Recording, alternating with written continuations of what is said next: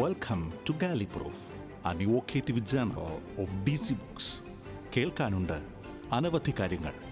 Galley proof D C books production D C ബുക്സിന്റെ ഗാലി proof പോഡ്കാസ്റ്റിലേക്ക് സ്വാഗതം. മലയാളത്തിലെ ചെറുകഥാകൃത്തുക്കളിൽ ഏറ്റവും പ്രമുഖനായ ഉത്തരാധുനിക മലയാള ചെറുകഥയിലെ ഏറ്റവും കരുത്തനായ ഫ്രാൻസിസ് നൊറോണയാണ് ഇന്ന് പോഡ്കാസ്റ്റിൽ നമുക്കൊപ്പം ഉള്ളത്.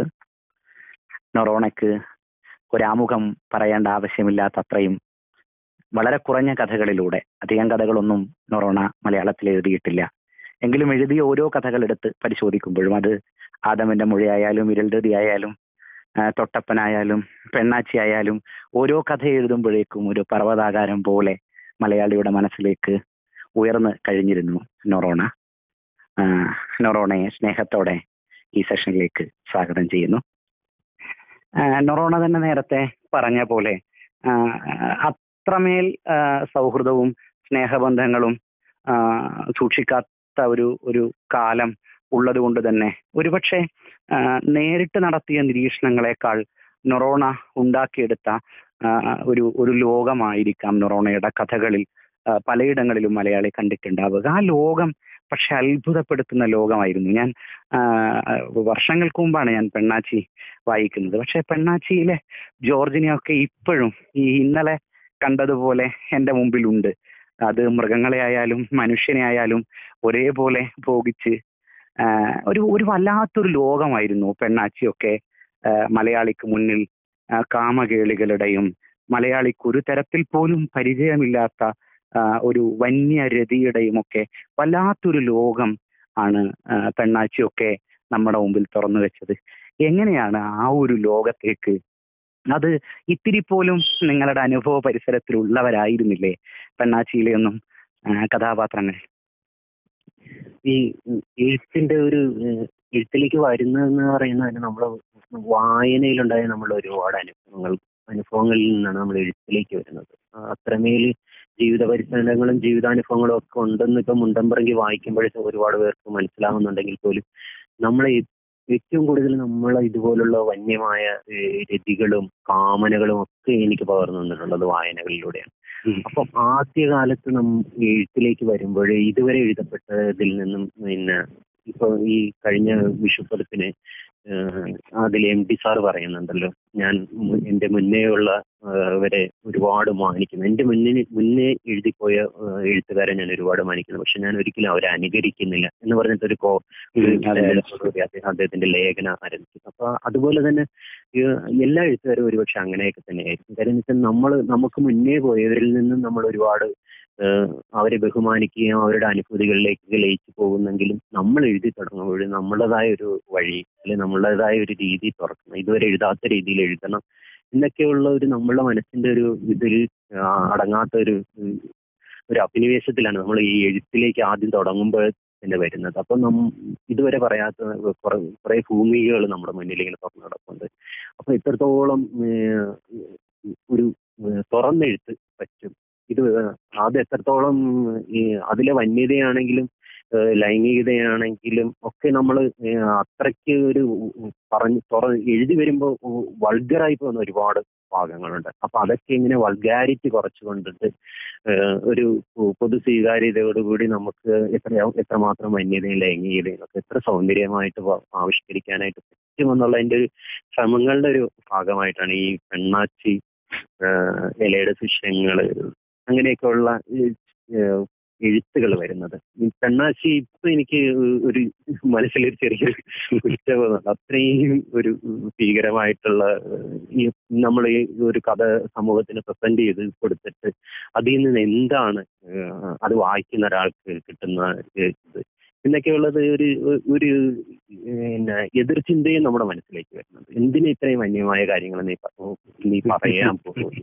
ഇത്രയും ഒരു മൃഗങ്ങളുമായിട്ടുള്ള വീഴ്ച വളരെ ഭീകരമായിട്ടുള്ള എനിക്ക് ഇപ്പോഴും ഞാൻ ഇടയ്ക്ക് ഞാൻ എഴുതിയ കഥകൾ അങ്ങനെ വായിക്കാറില്ല. എന്നാലും വല്ലപ്പോഴും ഇങ്ങനെ എടുത്ത് നോക്കുമ്പോൾ നമ്മൾ വിചാരിക്കും ഇത്രയും ഒരു ഭയാനകമായിട്ടുള്ള ഒരു എഴുത്ത് കൊണ്ട് എന്താണ് ഈ പൊതുസമൂഹത്തോട് സംവദിക്കാനുള്ളത് പക്ഷെ ഞാൻ വിചാരിക്കുന്ന ഇതാണ് ഇത്തരം ജീവിതങ്ങൾ നമ്മുടെ ചുറ്റുപാടുകളുണ്ട്. ഇത്തരം ഒരുപാട് ഈ പെണ്ണാച്ചിയുടെ മൃഗങ്ങളെ കൊല്ലുന്ന ഞാൻ കുറച്ച് വിശദമായിട്ട് അതിനകത്ത് വർണിച്ചിട്ടുണ്ട്. അത് കാണാൻ വേണ്ടി ഞാൻ എഴുതി രാത്രി. ഇത് കൊല്ലുന്ന സ്ഥലത്ത് എനിക്കിത് കാണണം. അങ്ങനെ എഴുതുന്നതെല്ലാം നമ്മൾ അനുഭവിച്ചറിഞ്ഞിട്ട് എഴുതണമെന്നുള്ള വാശിയൊന്നുമില്ല എങ്കിൽ പോലും അതൊന്ന് കാണാനായിട്ട് പോയിട്ടുണ്ട്. അപ്പൊ അതിന്റെ ഒരു ഭീകരതയും വന്യതയും കണ്ടതിന് ശേഷം ഞാൻ ഇതുവരെ ഈ മാംസാഹാരം കഴിച്ചിട്ടില്ല. എനിക്ക് എനിക്ക് ഭയങ്കര ബുദ്ധിമുട്ടാണ് ഇത് കാണുമ്പം ഈ ചോര വലിപ്പിച്ച് കിടക്കുന്ന തുടയും ഇതൊക്കെ കാണുമ്പോൾ ആ മൃഗം അനുഭവിച്ചിട്ടുള്ള ഒരുപാട് ബുദ്ധിമുട്ടുകളും ഇതൊക്കെ കാണുമ്പോൾ നമ്മുടെ മനസ്സിനെ അത് വല്ലാണ്ട് ഇങ്ങനെ അലട്ടുന്നുണ്ട്. ഈ അശരണ സുശിഷ എഴുതിയപ്പോൾ ഇതുപോലെ നീ കടലിന്റെ ഒരു മനോഹാരിത കാണാൻ വേണ്ടി ഞാൻ മത്സ്യത്തൊഴിലാളികളോട് കൂടെ ഒന്ന് രണ്ട് രാത്രി കടലിൽ പോയിട്ടുണ്ട്. അപ്പൊ ആ ഒരു മീൻ പൊലപ്പ് എന്തൊക്കെയാണെന്നൊക്കെ ഒന്ന് അറിയാൻ വേണ്ടി. അപ്പൊ ചില കാര്യങ്ങളിൽ അങ്ങനെ പോയി അനുഭവിക്കേണ്ട ഒരു നമുക്ക് അറിയാൻ പറ്റുന്ന ഒരു സ്ഥലങ്ങളിലൊക്കെ പോക പോകാനായിട്ടുള്ള ശ്രമങ്ങളും ഒക്കെ ഉണ്ടായിരുന്നു അപ്പൊ നമ്മുടെ ജീവിത പരിസരങ്ങളെ കാണുക കണ്ണു തുറന്നു വെച്ച് നിരീക്ഷിക്കുക ചുറ്റുപാടുകളെ കാണുക സാധാരണ മനുഷ്യരെ ഈ ഇട ഇടയിലുണ്ടാകുന്ന വലിയ വലിയ ഒരു കാഴ്ചകളെ വായനക്കാരന് പകർന്നു കൊടുക്കാനായിട്ട് ശ്രമിക്കുക. വളരെ ലളിതമായിട്ട് എനിക്ക് ഞാൻ അത്രക്കൊരു വലിയ കാര്യങ്ങളൊക്കെ ചെയ്തിട്ടുണ്ടെന്ന് ഒരിക്കലും എനിക്ക് തോന്നിയിട്ടില്ല. ചുറ്റുപാടും കാണുന്ന കൊച്ചു കൊച്ചു കാര്യങ്ങൾ നമ്മൾ നമ്മളുടേതായ ഭാവനയും നമ്മുടേതായിട്ടുള്ള ഒരു ക്രാഫ്റ്റും ഒരു ഇതൊക്കെ വെച്ച് നമ്മൾ എഴുതുന്നേ ഉള്ളൂ. അത് ഈ വായിക്കപ്പെടുന്നു അറിയുമ്പോൾ ഉണ്ടാകുന്ന ഒരു സന്തോഷവും. അതിന്റെ ഒരു ആനന്ദമൊക്കെ ഉണ്ടെങ്കിൽ പോലും ഞാൻ ഇപ്പോഴും വിചാരിക്കുന്നത് ഇപ്പോഴും ഒരു കഥ എഴുതി തീർന്ന് അല്ലെങ്കിൽ ഒരു ഒരു വർക്ക് തീർന്നു കഴിഞ്ഞാൽ അടുത്തതിന് വേണ്ടിയുള്ള ശ്രമത്തിൽ ഞാൻ എപ്പോഴും വിചാരിക്കുന്നത് ഞാനൊരു പുതിയ എഴുത്തുകാരനാണ്. ഇനി എന്ത് പുതിയ ചെയ്യാൻ പറ്റും? അല്ലാതെ ഒരു നറോണ എന്ന് പറയുന്ന ഒരു റൈറ്റർ എന്ന് പറയുന്ന ഒരു സാധനം എന്റെ മനസ്സിൽ ഒരിക്കലും രൂപപ്പെട്ടിട്ടില്ല. ഞാൻ ഈ എഴുത്തുകാരൻ നിങ്ങൾ എഴുത്തുകാരൻ എന്നൊക്കെ ആൾക്കാർ പറയുമോ ഞാൻ എഴുത്തുകാരനാണോ? എന്നൊക്കെയാണ് മനസ്സിൽ വിചാരിക്കുന്നത്. പക്ഷെ എപ്പോഴും ഒരു വർക്ക് തീർന്നു കഴിഞ്ഞാൽ ഞാനൊരു പുതിയ എഴുത്തുകാരൻ. ഏറ്റവും പുതിയ എഴുത്തുകാരൻ എന്താണ് ഒരു പുതുമ അന്വേഷിക്കുന്നത്? അങ്ങനെ എഴുതാനായിട്ടാണ് ശ്രമിക്കുന്നത്. ഈ കാതുസൂത്രം എന്ന് പറയുന്ന കഥ എഴുതുമ്പോഴും അങ്ങനെയായിരുന്നു. ഈ എനിക്ക് ഏറ്റവും കൂടുതൽ ഭയങ്കരമായിട്ട് ഇഷ്ടമുള്ളത് ഈ പിന്നെ Sara Joseph Zacharia sir M G sir Mukundan sir Sayed sir അങ്ങനെയുള്ള വളരെ സീനിയർ ആയിട്ടുള്ള റൈറ്റേഴ്സ് തന്നെയാണ് ഭയങ്കര ഇഷ്ടം. കാര്യം എന്ന് വെച്ചാൽ അവർ എഴുതുന്നത് ബ്യൂട്ടിഫുൾ ആയിട്ടായിരുന്നു. കാര്യം എന്ന് വെച്ചാൽ അവർക്ക് അവർ ഒരിക്കലും ഒരു ക്ലവർ റൈറ്റിംഗ് ഇല്ല. അവരുടെ ആ മനസ്സിൽ ഉള്ളിന്റെ ഉള്ളിൽ നിന്ന് വരുന്ന കാര്യങ്ങൾ അവർ വളരെ ചെറിയ വാക്കുകളിൽ വലിയ ആടാഭരണങ്ങളും തൊങ്ങലുകളും ഒന്നുമില്ല. അത് വളരെ മനോഹരമായിട്ട് എഴുതി പോകുന്നത്. ഇപ്പോഴും എന്റെ കയ്യിലുള്ള കളക്ഷൻസ് മുഴുവൻ പഴയ ആൾക്കാരുടെ കഥകളും ഏഹ് നോവലുകളും ഒക്കെ ഉള്ളത്. അപ്പൊ അത്തരം ഒരു രചനകളുടെ ഒരു ഒരു ഒരു ആവേശത്തിൽ നിന്ന് അല്ലെങ്കിൽ അത്തരം രചനകളുടെ ഒരു അനുഭൂതിയിൽ നിന്നാണ് കാതുസൂത്രം എഴുതുമ്പോൾ ഞാൻ ആ ഒരു ലാംഗ്വേജ് ചെറിയ ചെറിയ വാക്കുകളിൽ ഇതുവരെ പറയാത്ത എന്റെ ഒരു പ്രാദേശിക ഭാഷയൊക്കെ മാറ്റി വെച്ചിട്ട് എഴുതിയത്. അതും ആൾക്കാർ ഒരുപാട് പേര്. വായിക്കുന്നുണ്ട് വലിയ രീതിയിൽ ആഘോഷിച്ച ഒന്നാണത് ഞാൻ നേരത്തെ ഈ ഈ കടൽ കാണാൻ പോയ പോലെ അല്ലെങ്കിൽ ഈ കൊല്ലുന്നത് കാണാൻ മൃഗങ്ങളെ കൊല്ലുന്നത് കാണാൻ പോയ പോലെയൊക്കെ ഈ ആ ഒരു നോട്ടത്തെ ആ ഒളിഞ്ഞു നോട്ടത്തെയൊക്കെ ഒക്കെ എന്റെ ഓർമ്മയിൽ ഞാൻ ഓർമ്മിച്ചെടുക്കുന്ന ഒരു കഥ കടവരാലാണ്. കടവരാലെ പ്രകാശൻ എന്ന് പറയുന്ന കഥാപാത്രം. ആ റിസോർട്ടിന്റെ പേര് ചിത്തിര റിസോർട്ട് എന്നായിരുന്നു എന്ന് തോന്നുന്നു. അല്ലെ. ആ. ചിത്തിര റിസോർട്ടിലെ ആ, ചിത്തിര. റിസോർട്ടിനകത്ത് എത്തുന്ന മനുഷ്യർ ആ മനുഷ്യരുടെ ഭോഗ വൈവിധ്യങ്ങളെയെല്ലാം ഒളിഞ്ഞു നോക്കുന്ന ഒരു പ്രകാശനും പ്രകാശനും ഭാര്യയും ചേരുന്ന ഒരു അനുഭവ മണ്ഡലവും എല്ലാം കടവരാലിലാണ് കണ്ടത്. കടവരാൽ ഒന്ന് തൊട്ടാൽ അപ്പോഴേക്കും പുളയുന്ന ഒരു ഒരു ഒരു മീനാണ്. കടവരാൽ ഇത്ര സിംബോളിക്കായി പ്രകാശന്റെ ഒരു ഒരു ലൈംഗിക ശേഷിയിലുള്ള ആ പ്രശ്നത്തെയും അല്ലെങ്കിൽ പ്രകാശൻ എന്ന് പറയുന്ന ഒരു കഥാപാത്രത്തെ ഇത്രമേൽ സിംബോളിക്കായി ഒരു കടവരാലിൽ കൊണ്ടുവന്ന് അവതരിപ്പിക്കുമ്പോൾ ഉറപ്പുണ്ടായിരുന്നു മലയാളി അനുഭവ മണ്ഡലത്തെ അതേപോലെ അങ്ങ് സ്വീകരിക്കുമെന്ന് അക്കാലത്തൊക്കെ ഈ കടവരാലാണ് ശരിക്കും പിന്നെ ഈ സാഹിത്യ ലോകത്ത് തന്നെ ശ്രദ്ധയിലേക്ക് വായനക്കാരുടെ അതുകൊണ്ടാണ് ഞാൻ ചോദിച്ചത്. അത് ആവിഷ്കരിക്കുന്ന സമയത്ത് അത് ആ രീതിയിൽ അടയാളപ്പെടുത്തപ്പെടുമെന്ന് ഉറപ്പുണ്ടായിരുന്നു? അങ്ങനെ എനിക്കൊരു പിന്നെ ഇത് പിന്നെ വായനാ ലോകത്ത് അടയാളപ്പെടുത്തുമെന്ന് അല്ലെങ്കിൽ ഇത് ഇത്രയും കൂടുതൽ ചർച്ചയാവുന്ന ഈ എനിക്ക് ഞാൻ ഓർക്കുന്നുണ്ട്. ഈ മനോരമ ഒരു കഥാലോകം എന്ന് പറയുന്ന ഒരു ചർച്ച നടത്തിയപ്പോൾ സന്തോഷ് ചിക്കാനവും പ്രമോദ് രാമനാണ് അത് ലീഡ് ചെയ്തത്. സന്തോഷിപ്പിക്കാനോ എസ് ഹരീഷും അപ്പൊ എസ് ഹരീഷിന്റെ അന്ന് മോദസ്ഥിതനായ അങ്ങ് വസിപ്പു ആ, മലമൂലയും മലമേലെ. സന്തോഷിക്കാന്റെ ബിരിയാണി അതൊക്കെ വളരെ ഇതായിട്ട് നിൽക്കുന്ന സമയത്ത് നടന്ന ഒരു ഇതാ കഥാർത്ഥ ചർച്ച അപ്പൊ അതിലെ രാഷ്ട്രീയം കഥയിലെ രാഷ്ട്രീയമാണ് നമുക്ക് ചർച്ച ചെയ്യുന്നത്. അന്നേരമാണ് ഈ എസ് ഹരീഷ് എന്റെ കടവരാൽ നെറോണ എന്ന് പറയുന്ന ഒരു പുതിയൊരു എഴുത്തുകാരനുണ്ട്. അദ്ദേഹം ഈ കടവരാലിൽ നമ്മൾ കൃത്യമായ രാഷ്ട്രീയം ചർച്ച ചെയ്യുന്നുണ്ട്. കാലിക രാഷ്ട്രീയം ചർച്ച ചെയ്യുന്നുണ്ടെന്നൊക്കെ പറഞ്ഞ് അത് കേട്ടപ്പോൾ ഒരു സന്തോഷം തോന്നി. പിൽക്കാലത്ത് ആ കഥ ഒരുപാട് പേര് ആ കഥയിലെ രാഷ്ട്രീയവും മറ്റു കാര്യങ്ങളൊക്കെ ചർച്ച ചെയ്യുന്നുണ്ട്. ഈ കഥയിൽ ഇപ്പൊ എന്നോട് ചോദിച്ചത് ചോദ്യം എന്ന് പറയുന്നത് ഈ കടവരാൽ എന്ന് പറയുന്ന ഒരു സിമ്പൽ അത് എത്രത്തോളം ഇതിനകത്ത് കൊണ്ടുവന്ന് അത് വിജയിക്കുകയില്ല എന്നുള്ളത്. ശരിക്കും പറഞ്ഞാൽ ഈ ഇമേജറികളാണ് അതായത് ഒരു ഏതെങ്കിലും ഒരു വസ്തുവാണ് എടുത്തിട്ട് നമ്മൾ വലിയൊരു രാഷ്ട്രീയമാണെങ്കിലും അല്ലെങ്കിൽ മതപരമായിട്ടുള്ള കാര്യങ്ങളാണ് നമ്മൾ ശ്രദ്ധിച്ചാലറിയാം അതിലൊരു ചെറിയൊരു കാ- ഒരു കാ- ഒരു കാര്യം അല്ലെങ്കിൽ ഒരു പ്രതീകം എടുത്തിട്ടാണ് ഇപ്പൊ ഈ മതപരമായിട്ടുള്ളത് നമുക്ക് വളരെ വ്യക്തമാണ് അല്ലെ ഈ മുന്തിരിച്ചെടി കുഞ്ഞാട്. കുരിശ്. അപ്പുറത്താണെങ്കിൽ അതുപോലെയുള്ള ഈ ഓം എന്ന് പറയുന്ന രുദ്രാക്ഷം മുദ്രകൾ ആ. അങ്ങനെ മതപര മതത്തിന് അത് രാഷ്ട്രീയ രാഷ്ട്രീയത്തിലേക്ക് വരുവാണെങ്കിൽ നമുക്കറിയാം അവരുടെ ഒരു കൊടിയടയാളം അവരുടെ പ്രത്യേകമായ ഒരു മുദ്രാവാക്യം ഒരു പ്രത്യേകമായ ഒരു ശൈലി അല്ലെങ്കിൽ അവരുടെ ഒരു ഡ്രസ് കോഡ് അങ്ങനെ ഇത് ഈ വലിയ രാഷ്ട്രീയമാണെങ്കിലും മത മതത്തിനെ ആണെങ്കിലും നമുക്കൊരു ചെറിയൊരു പ്രതീകം കൊണ്ട് പെട്ടെന്ന് സന്നിവേശിക്കാൻ പറ്റും. ഈ കഥയിൽ എന്ന് പറയുന്നത് ആ, അവർക്ക് ആഘോഷിക്കാൻ പറ്റാതെ പോകുന്ന ഒരു ദാമ്പത്യത്തിന്റെ ഒരു കഥയാണ്. അതായത് ഈ ഒരു ഇന്ത്യ മഹാരാജ്യത്ത് ഇങ്ങനെയുള്ള ഒരു ദമ്പതികൾ ജീവിക്കുന്ന അവർക്ക് അവരുടെ ഈ ആഗോളവൽക്കരണവും കമ്പോളവൽക്കരണവും ഒക്കെ വന്ന് വന്നിട്ടുള്ള ഒരു പശ്ചാത്തലത്തിൽ ഒരു താഴ്ച ഏറ്റവും സാധാരണക്കാരിൽ സാധാരണക്കാരനായവന് നിഷേധിക്കപ്പെട്ടു പോണ മൗലിക അവകാശങ്ങളെ കുറിച്ച് പറയാനായിട്ട് ഉള്ള ഒരു ലേഖനം പോലെ എഴുതാവുന്ന ഒരു സാധനത്തെ നമ്മൾ കഥയിൽ കൊണ്ടുവന്ന് സന്വേഷിപ്പിക്കുമ്പോൾ അവരുടെ ഒരു ദാമ്പത്യ ജീവിതത്തിലെ ഒരു രതിയും മറ്റു കാര്യങ്ങളും ഒക്കെ അവരുടെ അത്രയും പാവപ്പെട്ട വീട്ടിലെ ഇണങ്ങുന്ന ഉണക്കമീൻ മീൻ കടവരാൽ എന്ന് പറയുന്ന പച്ചക്കടവരാൽ പോലെ ഉണക്ക കടവരാൽ കൊണ്ടുവന്നിട്ട് അതിന്റെ തല ചതച്ച് കഞ്ഞി കുടിക്കുന്ന ഒരു പ്രക്രിയയെ നമ്മൾ അവരുടെ ദാമ്പത്യ ജീവിതവും മറ്റു കാര്യങ്ങളുമായിട്ട് സന്വേഷിപ്പിച്ച് കൊണ്ടുപോകാനായിട്ട് ശ്രമിക്കും. അങ്ങനെ ഒരു കഥയിൽ അങ്ങനെ ഒരു പ്രതീകങ്ങൾ എത്രമാത്രം നമുക്ക് ഉപയോഗിക്കാം ഉള്ള ഒരു സാധ്യതയെ കുറിച്ച് ചിന്തിക്കുന്നത് നമ്മൾ. എഴുത്ത് ഒരുപക്ഷെ നേരത്തെ ഹോം ക്വാറന്റൈനെ കുറിച്ചോ അല്ലെങ്കിൽ ലോക്ക്ഡൌണിനെ കുറിച്ചോ ഒക്കെ സംസാരിച്ചുകൊണ്ടാണ് നമ്മൾ സംസാരിച്ചു തുടങ്ങിയത് അപ്പോ. ഒരുപാട് കാലമായി വീടും വീട്ടിരിപ്പും ഒക്കെയായി ഇരിക്കുമ്പോൾ ഇരിക്കുന്ന ഒരാൾ എന്ന നിലയിൽ ഒരു എഴുത്തുകാരൻ എന്ന നിലയിൽ നൊറോണ എപ്പോഴും ആനന്ദിപ്പിച്ചിട്ടുണ്ടാവുക ഒരുപക്ഷെ വായനയൊക്കെ നമുക്ക് പറയാമെങ്കിൽ പോലും എഴുത്തായിരിക്കും നൊറോണയുടെ ആവിഷ്കാരത്തിനിടയിൽ അനുഭവിച്ച ആ, ഒരുപക്ഷെ വന്യം എന്നൊക്കെ വിളിക്കാവുന്ന വല്ലാത്തൊരു ആനന്ദമായിരിക്കും നൊറോണയുടെ ജീവിതത്തിലെ ഏറ്റവും നല്ല നിമിഷങ്ങളെന്ന് ഞാൻ വിചാരിക്കുന്നുണ്ട്. ഒരുപക്ഷെ വായനക്കാരൻ പറഞ്ഞ നല്ല വാക്കുകളെക്കാൾ എഴുതുന്നതിനിടയിൽ അനുഭവിച്ച ഒരു ആനന്ദം ഫ്രാൻസിസ് നൊറോണയെ പോലെ ഒരു എഴുത്തുകാരന് അത്രമേൽ അനുഭവിക്കാൻ കഴിഞ്ഞിട്ടുണ്ടാവും ആ കഥകളൊക്കെ എഴുതിയ സമയത്ത് എന്നാണ് എന്റെ തോന്നൽ. പക്ഷെ ഞാൻ അതിനെക്കുറിച്ചല്ല ചോദിക്കുന്നത്. അത്രമേൽ ആനന്ദത്തോടുകൂടെ ചെയ്യുന്ന മറ്റെന്താണ് നൊറോണയ്ക്ക്?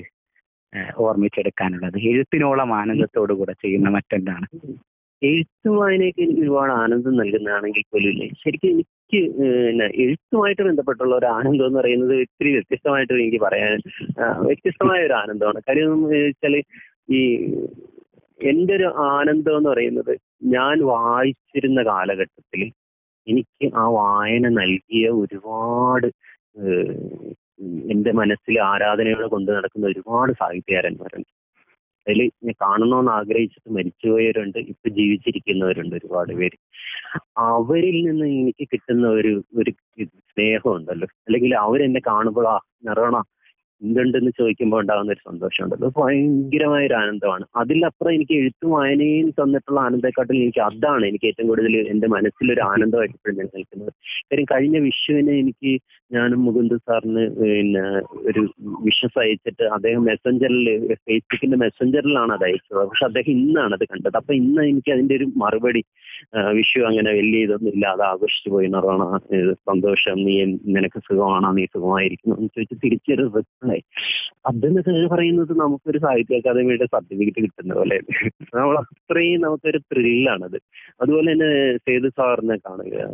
എം ടി സാറിനെ എം ടി സാറിനുമായിട്ടൊന്ന് സംസാരിക്കണമെന്ന് ഭയങ്കര ആഗ്രഹമുണ്ട് പക്ഷെ എന്റെ ഒരു ഈ അന്തർമുഖത്ത് മൂലം എനിക്ക് അദ്ദേഹത്തിനെ രണ്ടു മൂന്ന് തവണ കണ്ടെങ്കിലും ഇങ്ങനെ കണ്ണിലൂടെ ഇങ്ങനെ പാസ് ചെയ്ത് പോകുന്നത് അപ്പോഴൊരു പേടിയോടുകൂടെ ഞാൻ ഇങ്ങനെ നോക്കി നിന്നിട്ടുള്ളത്. ഈ കഴിഞ്ഞ കെ എൽ എഫിന് വരുമ്പോഴാണ് ഞാൻ ടി പത്മനാഭ സാറിനെ കാണുന്നത് നേരിട്ട് കാണുന്നത്. അത്രയ്ക്ക് സാഹിത്യ ലോകത്തിൽ അത്ര ഒരു അപരിചിതനാണ്. അപ്പൊ ഈ എല്ലാരും ഇങ്ങനെ കൂടുതൽ പറയുന്നുണ്ടെങ്കിൽ ഒരു മൂന്നാൽ വർഷം കൊണ്ട് ഇങ്ങനെ എഴുതിയൊക്കെ വന്ന ഒരാൾ. എനിക്ക് അത്രയേ ഉള്ളു. എനിക്ക് ആ അവരുമായിട്ടൊക്കെ ഉള്ള ഒരു ഇടപെടൽ അപ്പൊ ആ പപ്പേട്ടനെ കണ്ടപ്പോ ഞാൻ ഓടിപ്പോയി പാദം തൊട്ട് നമിച്ചു. എനിക്ക് അങ്ങനെ തോന്നിയത്. അത്ര ഞാനൊരു ശിശുവാണെന്ന് എനിക്ക് തോന്നി അദ്ദേഹത്തിന്റെ മുന്നിലേക്ക്. അപ്പൊ അത്രയും അങ്ങനെ കൊച്ചുബാവ ഒരു പുരസ്കാരം കിട്ടിയപ്പോൾ ഞാൻ വിചാരിക്കും എനിക്ക് എന്താണ് അതിന്റെ ഒരു ഇത്? ഞാൻ അദ്ദേഹത്തിന്റെ പുസ്തകങ്ങളൊക്കെ വായിച്ച ഉണ്ടായ ഒരു അനുഭൂതിയുടെ ഒരു ലോകമൊക്കെ സമ്മാനിച്ച ആ മനുഷ്യന്റെ ഞാൻ അത് മേടിക്കാൻ പോകുന്നതിന് ഇപ്പൊ ആ നാട്ടിൽ ഇപ്പൊ അദ്ദേഹത്തിന്റെ കബറിടമാണ് ആദ്യം കണ്ടത്. അപ്പൊ അങ്ങനെ ഒരു വൈകാരികത എനിക്ക് മുതിർന്ന സാഹിത്യകാരന്മാരുമായിട്ടുണ്ട്. അപ്പൊ അവരെ കാണുക അക്ബർ കക്കറ്റിൽ സാറിന്റെ വീട്ടിൽ ഞാൻ പോയിട്ടുണ്ട്. അപ്പൊ അദ്ദേഹം ഉപയോഗിച്ച മുറിയിൽ പോയി ഇങ്ങനെ കുറച്ചു ഇരിക്കുക. അപ്പൊ നമുക്ക് കിട്ടുന്ന ഒരു ആനന്ദമുണ്ട്. അതൊക്കെയാണ് എന്റെ ഒരു വലിയ ആനന്ദം. ഈ വലിയ സാഹിത്യകാരന്മാരുമായിട്ട് ഈ ഇളയവനായി എനിക്ക് ചേർന്ന് നിൽക്കാൻ പറ്റും. ഞാൻ എന്നെ ഇങ്ങനെ എളിമപ്പെടുത്തി അങ്ങനെ ഒരു പുകഴ്ത്തലിന്റെ ഭാഗമായിട്ട്.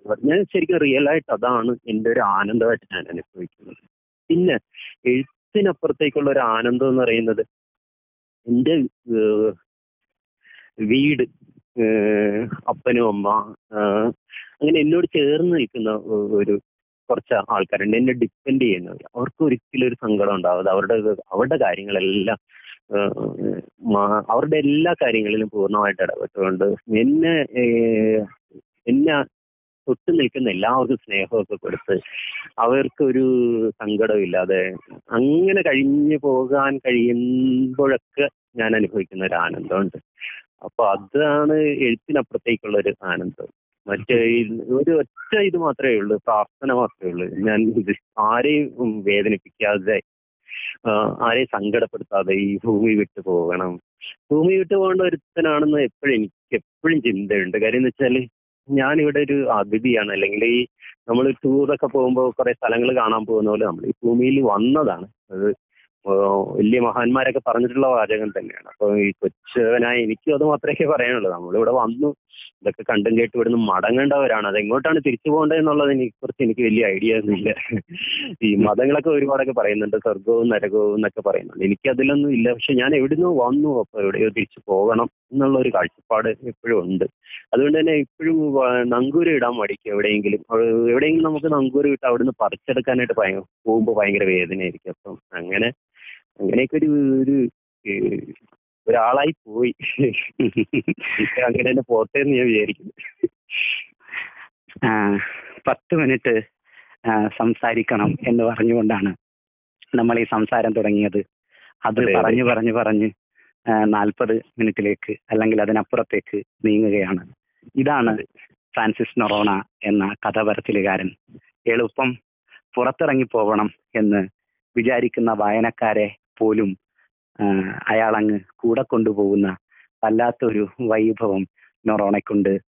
ഇതെക്കാലവും നൊറോണയ്ക്ക് സൂക്ഷിക്കാനാവട്ടെ എന്ന് മാത്രം പറഞ്ഞുകൊണ്ട് അവസാനിപ്പിക്കുന്നു. നന്ദി. ഓക്കെ താങ്ക് യു ലിജിഷ് ലിജിഷിനും നന്ദി. ഡി സി ബുക്സിന് ഒരുപാട് നന്ദി. എന്റെ എന്നെ എന്റെ ആദ്യ ദിവസത്തെ അച്ഛന്റെ സുശേഷം ഞാൻ ഒന്നും അല്ലാതിരുന്ന ഒരു കാലഘട്ടത്തിൽ പ്രസിദ്ധീകരിച്ച ഒരു മഹാസ്ഥാപനമാണ്. അതിനോടുള്ള എന്റെ നന്ദിയും കടപ്പാട് അറിയിക്കുന്നത് തൊട്ടപ്പനും എന്റെ കാതുസൂത്രവും ഡി സി ബുക്സിലൂടെയാണ് വന്നത്. രവി സാറുമായിട്ട് നല്ല സൗഹൃദമാണ്. അവിടുത്തെ അരവിന്ദൻ ഡി സി എന്ന് പറയുന്ന ആളാണ്. എനിക്കൊരു രാത്രി ഒരു മെസ്സേജ് അയക്കുന്നത്. ദൈവത്തിന്റെ ദൈവം നിന്നോട് കൂടെ ഉണ്ടെന്ന് ആ ഒരു വാക്കിലാണ് പിന്നെ കടിച്ചു തൂങ്ങി മുന്നോട്ട് പോകുന്നത്. അവിടുത്തെ ശ്രീകുമാർ സാറ് ഇങ്ങനെ ഒരുപാട് സൗഹൃദങ്ങളുള്ള ഒരു സ്ഥാപനം.